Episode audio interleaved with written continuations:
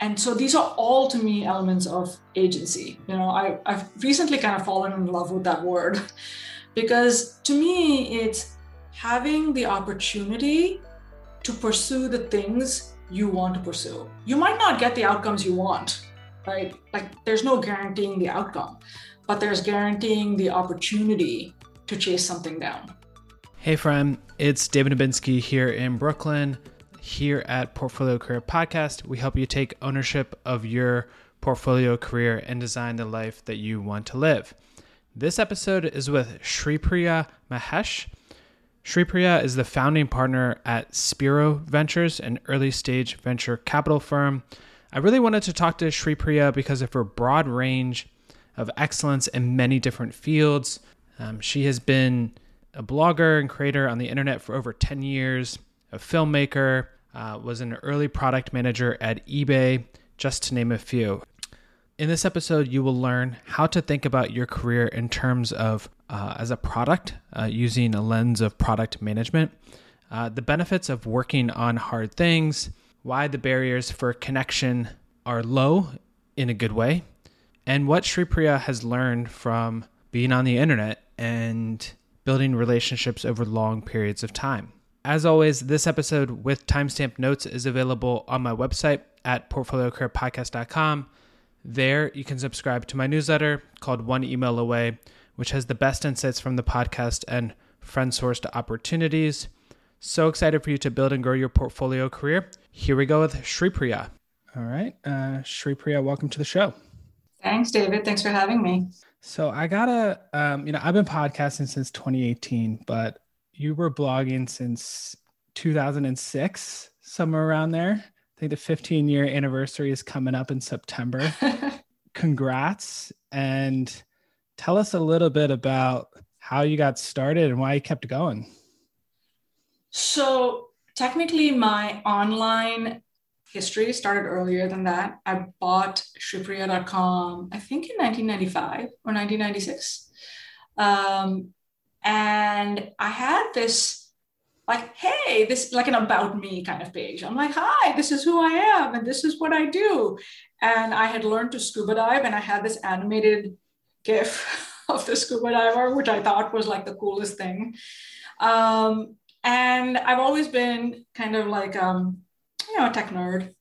And I started blogging actually in 2003 but I used Blogger. And back then they had this private version, which you could only share with your friends. And so uh, I did that for three years very inconsistently. And then 2006, I'm like, ah, screw it. Like, I just got to do it. I, let's make it public. And I launched it on my, you know, on my URL. And oh my God, just the most cringy, cringy stuff. Like I had no idea what I wanted to talk about, like no clue what I was doing and uh, it's out there. It's still out there. Like random very random stuff. And honestly till almost 2020 i was just a very want to be blogger. You know i posted you know maybe once every couple of months. Sometimes i didn't post for six months. But you know, I, I, was friends with and a great admirer of Fred Wilson just in terms of his dedication, right? And his wife Joanne, like they just posted every day. And I'm like, this is insane. I always wanted to grow up and be like that, but I never could do it. Um, and then in January of 2020 or late 2019, I was just a bit sick of myself. I was like, this is ridiculous. This is part of my job. I just have to do it. And I was like, okay, I'm doing it. And I just made a I posted my first post and I'm like, I'm going to post every week. And I just announced it publicly. And even though no one was ever going to hold me to that, I was like, oh, I said that. And so I must. And so I got through most of 2020 posting every week. Um, and, you know, there's some good ones and some mediocre ones, but um, I got pretty exhausted with that schedule because, you know, I was also trying to find a partner, you know, managing the firm. It was a lot. And so I moved to once every other week. And then, really, from the start of this year, I've been blogging every month. Um, and I think about it as a way to just um, think through things. You know, often it's like I'll have an idea, talk to an entrepreneur, either in our portfolio or outside, and I'll be like, oh, that's really interesting. And none of the posts are necessarily like done. You know, they're just, here's where I am with this thought, and I post it out there as a as a forcing function to have a conversation and as a way to just be like hey this is what i'm thinking about. You know this is what matters. This is what i'm thinking about. As you know you know one of my interests is film and photography so i make sure i post a photograph as well. It's a forcing function as a way to get me out there and to see the world through through the camera lens which i really enjoy. Um, you know so that's where i am right now. Even now the key for me is to never think about anyone reading it because then i can never post it. Because i'm like oh my god like this can't be out there because I had I went through periods where I had a lot of drafts, but nothing was pushed out because I'd write it and I'm like, this is awesome. And then I'd read it the next day and I'm like, this sucks. And so, you know, like the the constant like draft was, I was like, I'm just writing it and it's out there and it's done and I don't look back and I just keep going forward. So that's where I am right now with it. Um, so yeah. And the um so has there been like posting on the internet and being you know having your site and stuff has throughout the you know the the years and stuff has it opened up new opportunities? Obviously you have a little bit of a different focus on it now but um, has it opened up opportunities along the way or um, you know as your career has kind of evolved? You know in the early days um, of when I was blogging, you know, there were all these things like blog rolls and, you know, you'd be on people's things and other people would mention you. And so I definitely met people through that, you know, especially in the early days and uh, connected with people. And I think more recently, it's really been more Twitter, right? Like you make connections through Twitter. But um, sharing ideas and sharing longer posts from my blog onto Twitter is like what I do. Because at some level, um, you can participate in conversations, but wanting reactions or wanting to engage with others, if there's more to it that they can go look up, I think that's useful. Um, I think it's been particularly useful with entrepreneurs, you know, because each of us has a very particular way we think about the world. And over time, hopefully, your personality and how you approach people and problems will reveal itself if you're doing it regularly. And um, you know, I want to be who I am, and I want entrepreneurs to to know what you know what they're engaging with, and so I found it most useful for that. Okay, um, we were talking a little bit about you've had a very uh, prolific uh, career in many different areas. Um, and so I think it's, you know, as hence the, the name of the podcast, you know, portfolio career, you know, your, your portfolio already just getting started, but it really spans, you know, excellence in, in many different fields. Um, you talked about photography. Maybe just to provide a little bit of context for people before we get into maybe the venture capital um, and product side, uh, talk a little bit about your creative pursuits and, and why, you know, we're interested in film and, and what, how creative outlets helped you during certain parts of your journey. Sure. Um, so I grew up in India, and both my parents were are um, were and are super creative. And one of the things that I I went to a very progressive school when I was growing up, and in fourth grade, we had an art professor who taught like a bunch of students photography, and I was like, this is amazing. I like literally fell in love with it.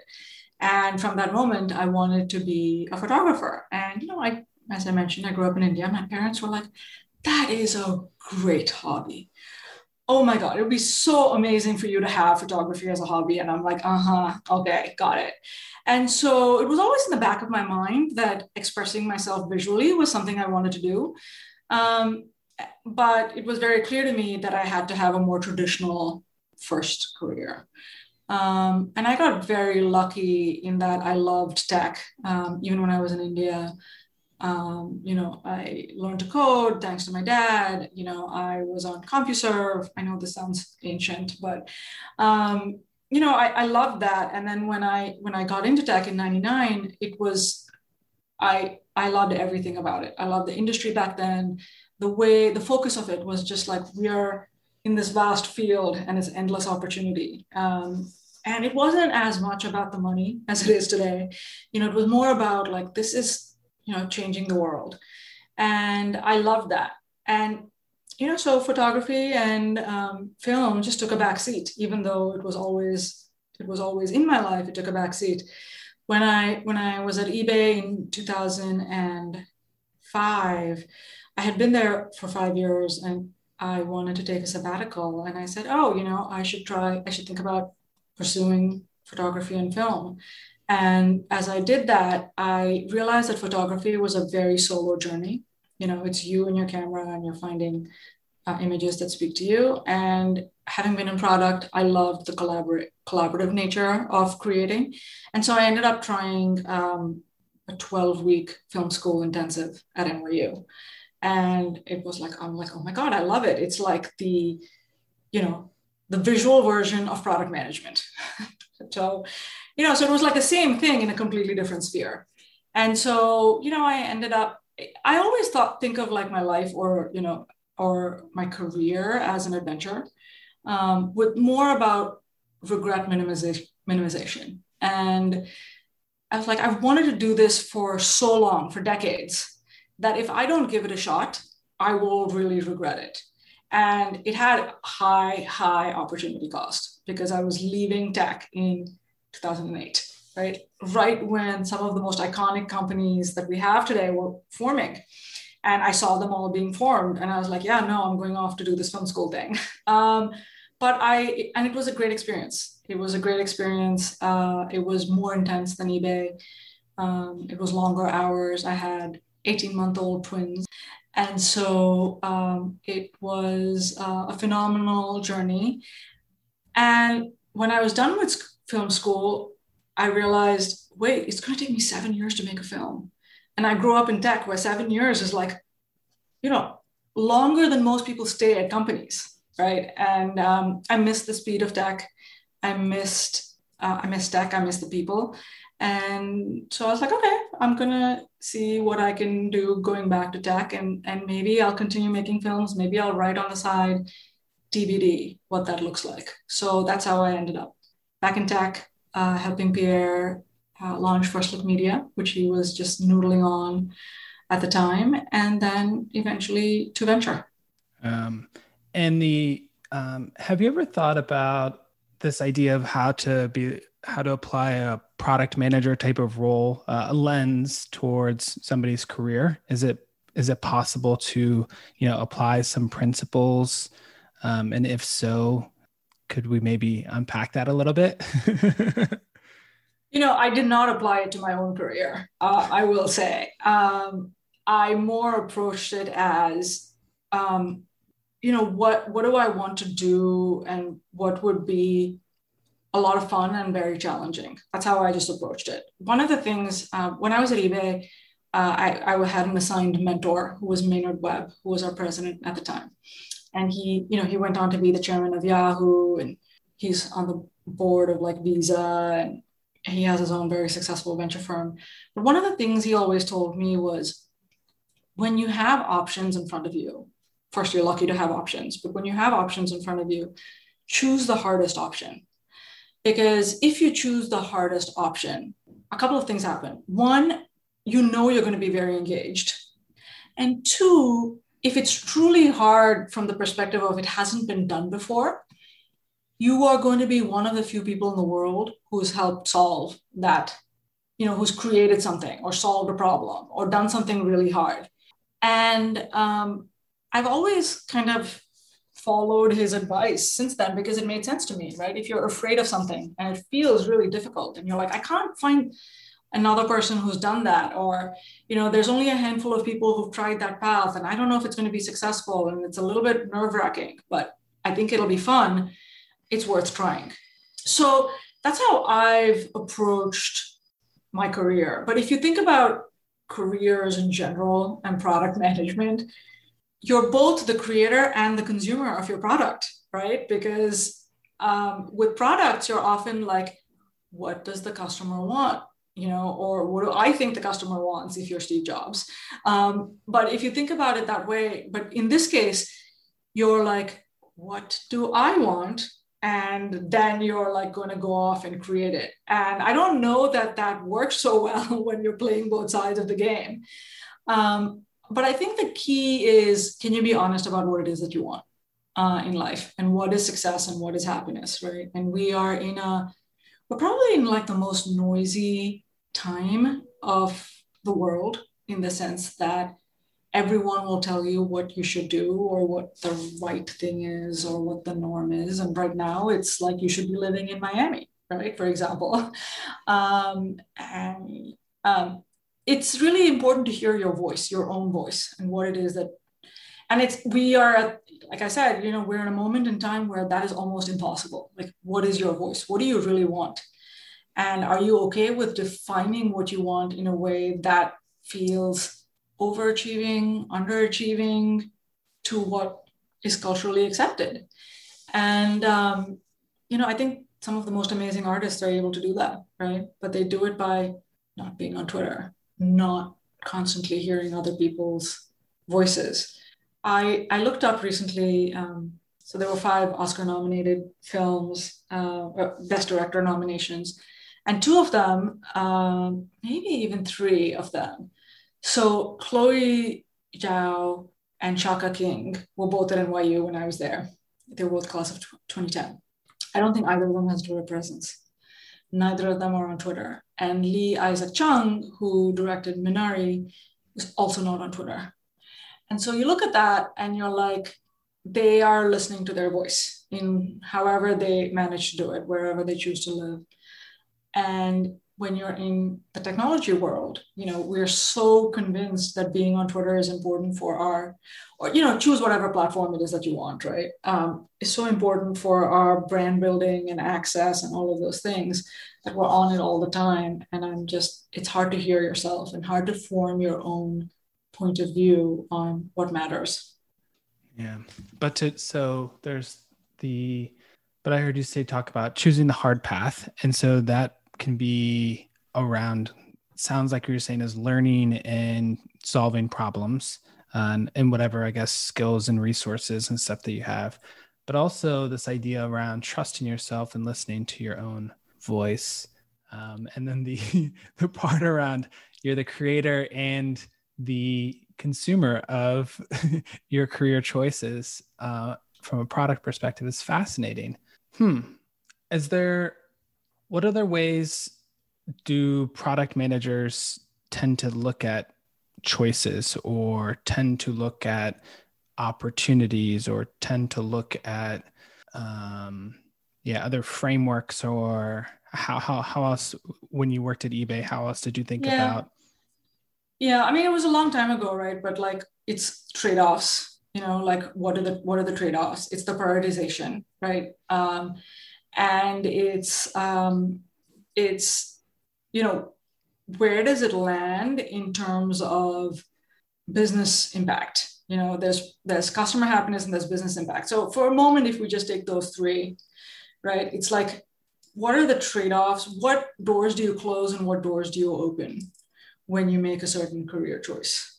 And in your career nothing is uh, a door is not completely shut. You can always come back right like I came back to tech, but it's hard to do. I mean, it's not like it's it's easy because tech there's a huge recency bias. It's like, oh, you know, have you worked at Facebook and you know Twitter and whatever else is like the most recent? And no, you know, eBay was a long time ago, even if it was six years ago, right? So there's a recency bias both in terms of what are hot companies and therefore what is what brand do you carry with you, as well as networks, right? Because networks are like people keep coming into tech and the size of the, the network is bigger and bigger.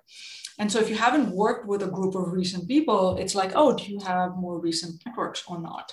So that's those are some of the trade-offs you're making when you are making career choices, right? Like what doors am I shutting and what doors am I opening with these things. The second one is prioritization, right? Like when you think about when we have a long list of business goals we want to achieve, which one is most important?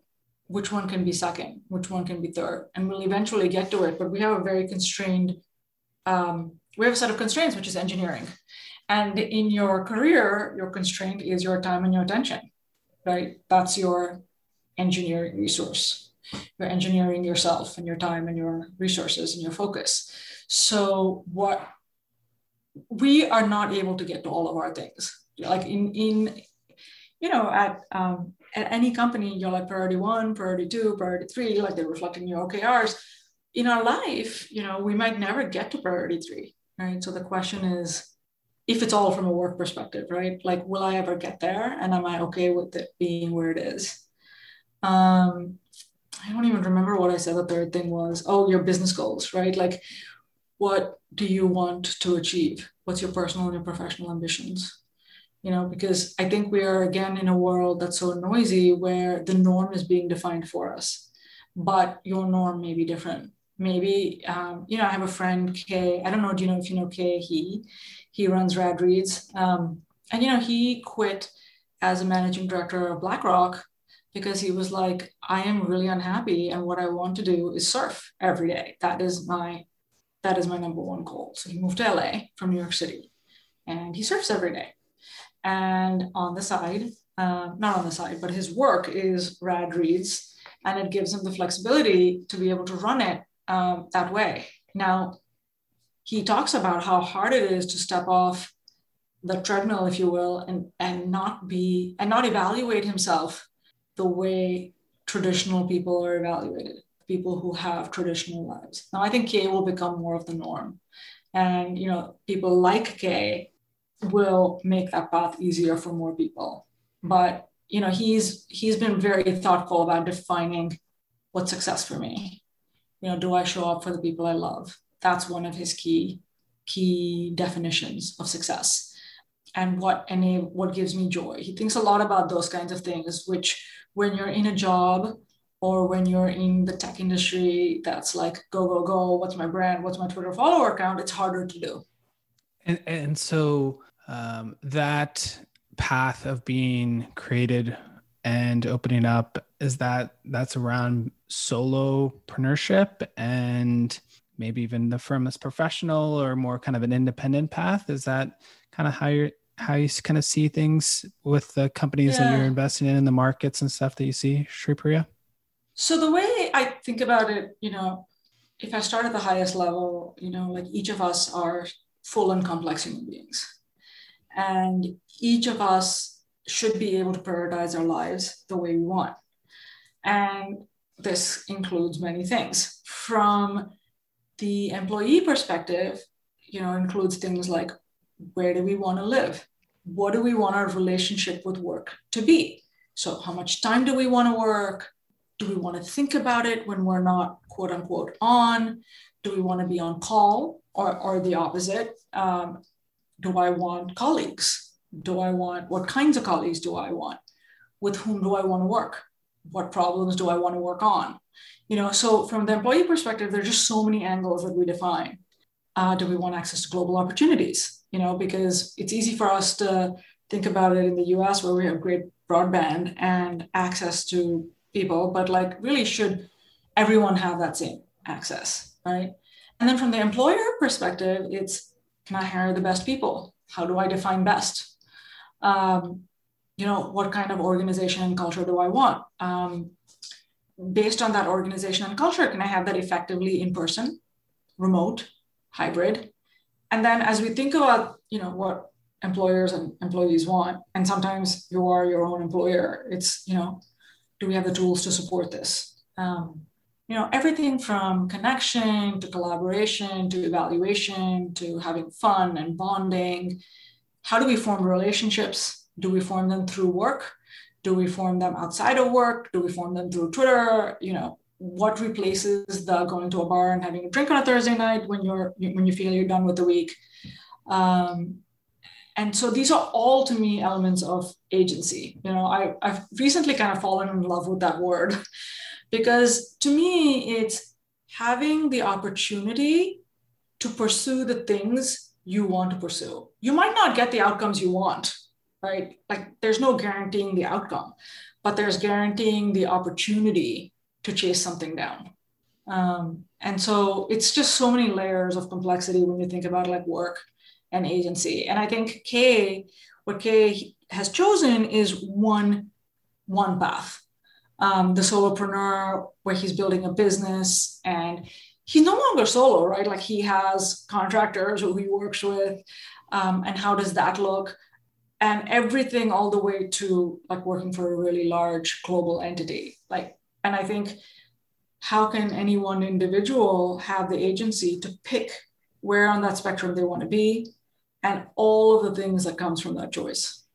And these this around agency and choices in this time period um how, how what type of kind of like one-on-one conversations or what's coming up mostly in your one-on-one conversations when people are solve you know having issues? Is it around leaving jobs? Is it raising money? Is it moving? What are you what have you been hearing recently and kind of those hey can we have some time to chat? I really want to talk about this or um, yeah any other common themes from like those you don't have to say the names and stuff but just yeah. those like one-on-one conversations?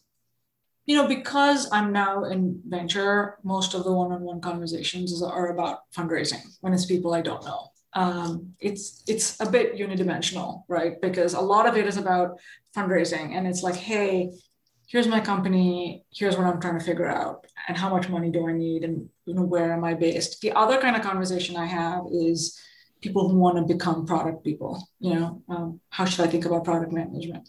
And now a smaller and smaller sliver is how do i get into film school? Uh, and how should i think about it? Uh, and that has really shrunk as my film footprint has shrunk accordingly. But those are the kinds of conversations i have. And you know it's interesting like recently i would say like a year and a half ago i had a lot of conversations with people in very large in, in the large tech companies who wanted to go off and be at startups or be in venture or you know one of those things. And as i dug in with them like in two of those situations i was like it seems like you have a really great situation where you are you know like you're paid really well you've established yourself you have a ton of flexibility you can work on whatever you want can you tell me why you want to leave because leaving is not always the answer sometimes seems like the easiest answer and the best answer might be to have conversations and create what you want inside that large organization. And two of those people stayed at very large organizations and created roles that seemed more fulfilling to them.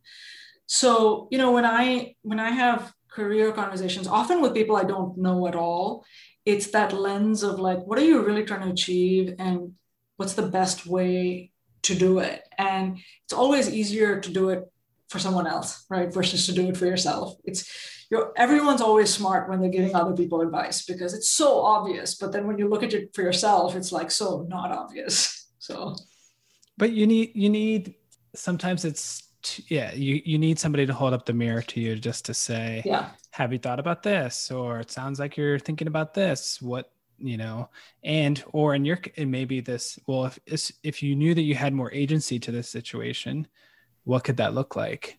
Um, and it sounds like knowing that you could potentially improve your role on whatever you're doing or improve your projects, improve kind of the existing things as opposed to noisy stuff that's out there and the unknowns.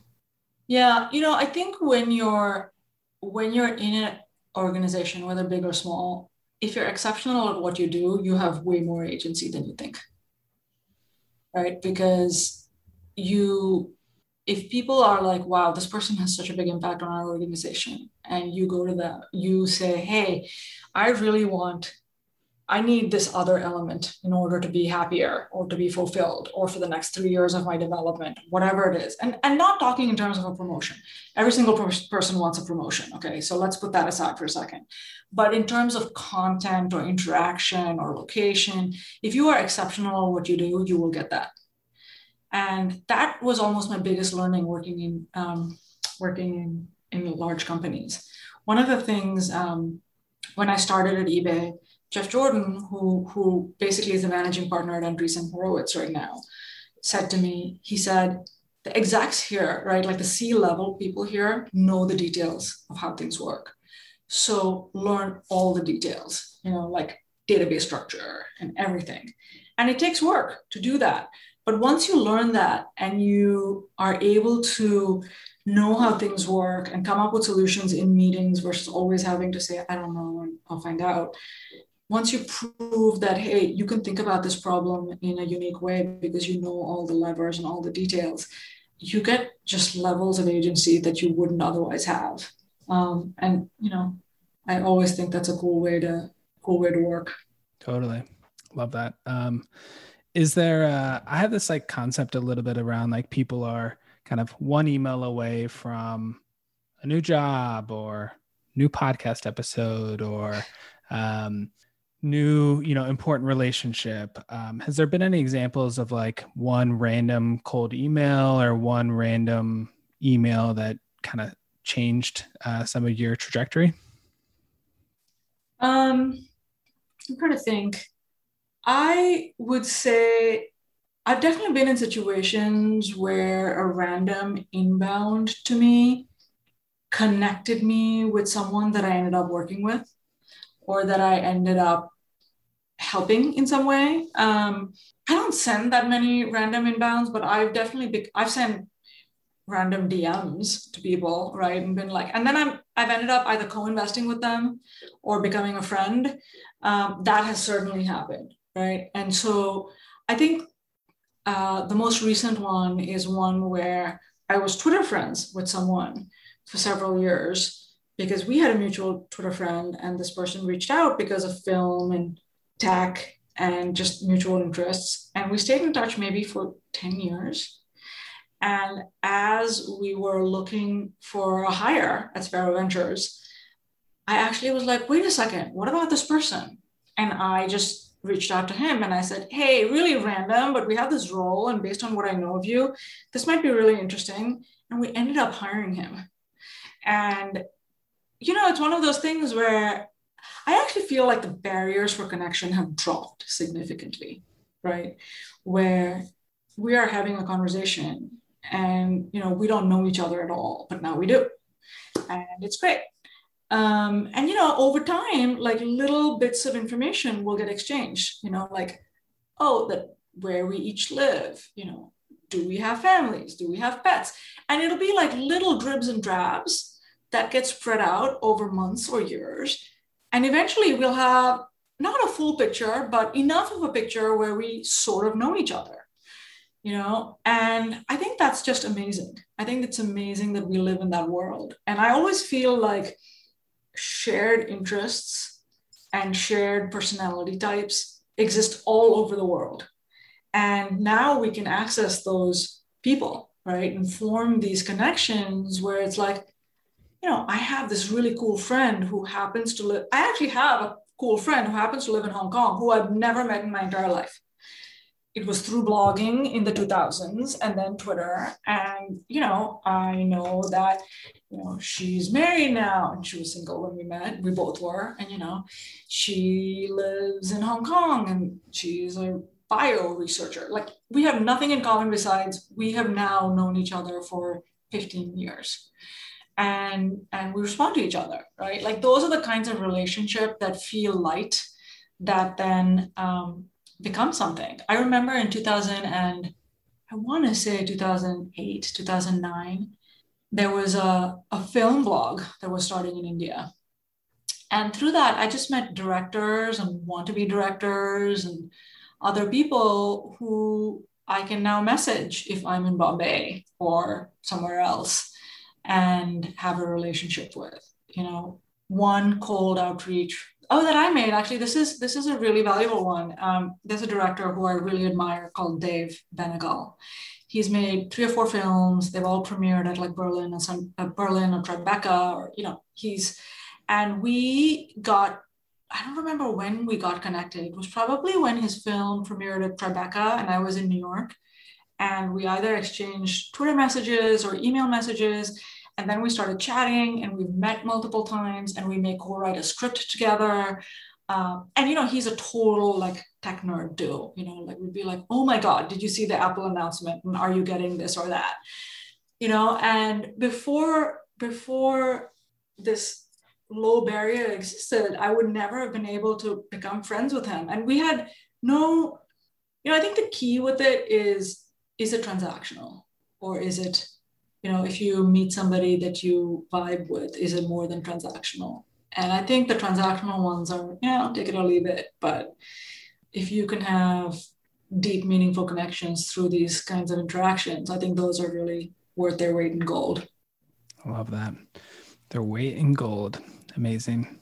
All right, Shripriya, is there um, anything else that you think that we missed? And while you're thinking about that, um, I also do want to let people know that uh, your company's name stands for Hope. Uh, that's really cool. So uh, it's in Latin, right? Yeah, it's Latin. Spero stands for hope. Um, and it's interesting that the background backstory of that, I'll try to make it really quick, is Omidyar, Omid means hope. And so Omidyar either means the man from hope or the man of hope, um, which I just thought was mind-blowingly cool when I worked there.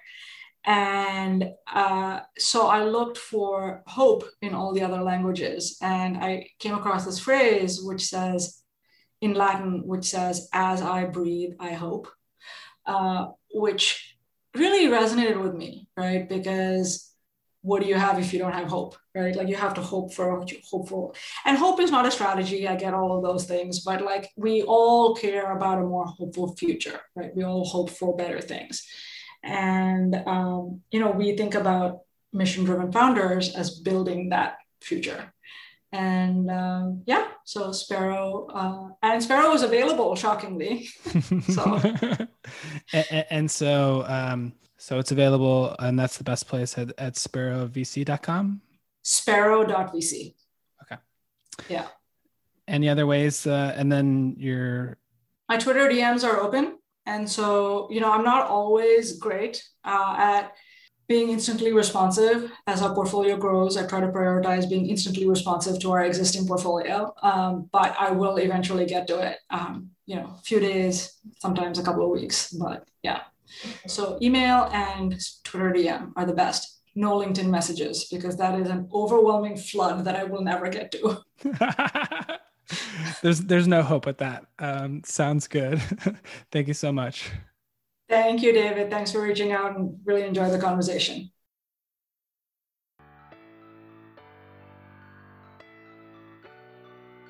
Hey, friend. Thank you for tuning in to this special episode of Portfolio Career Podcast.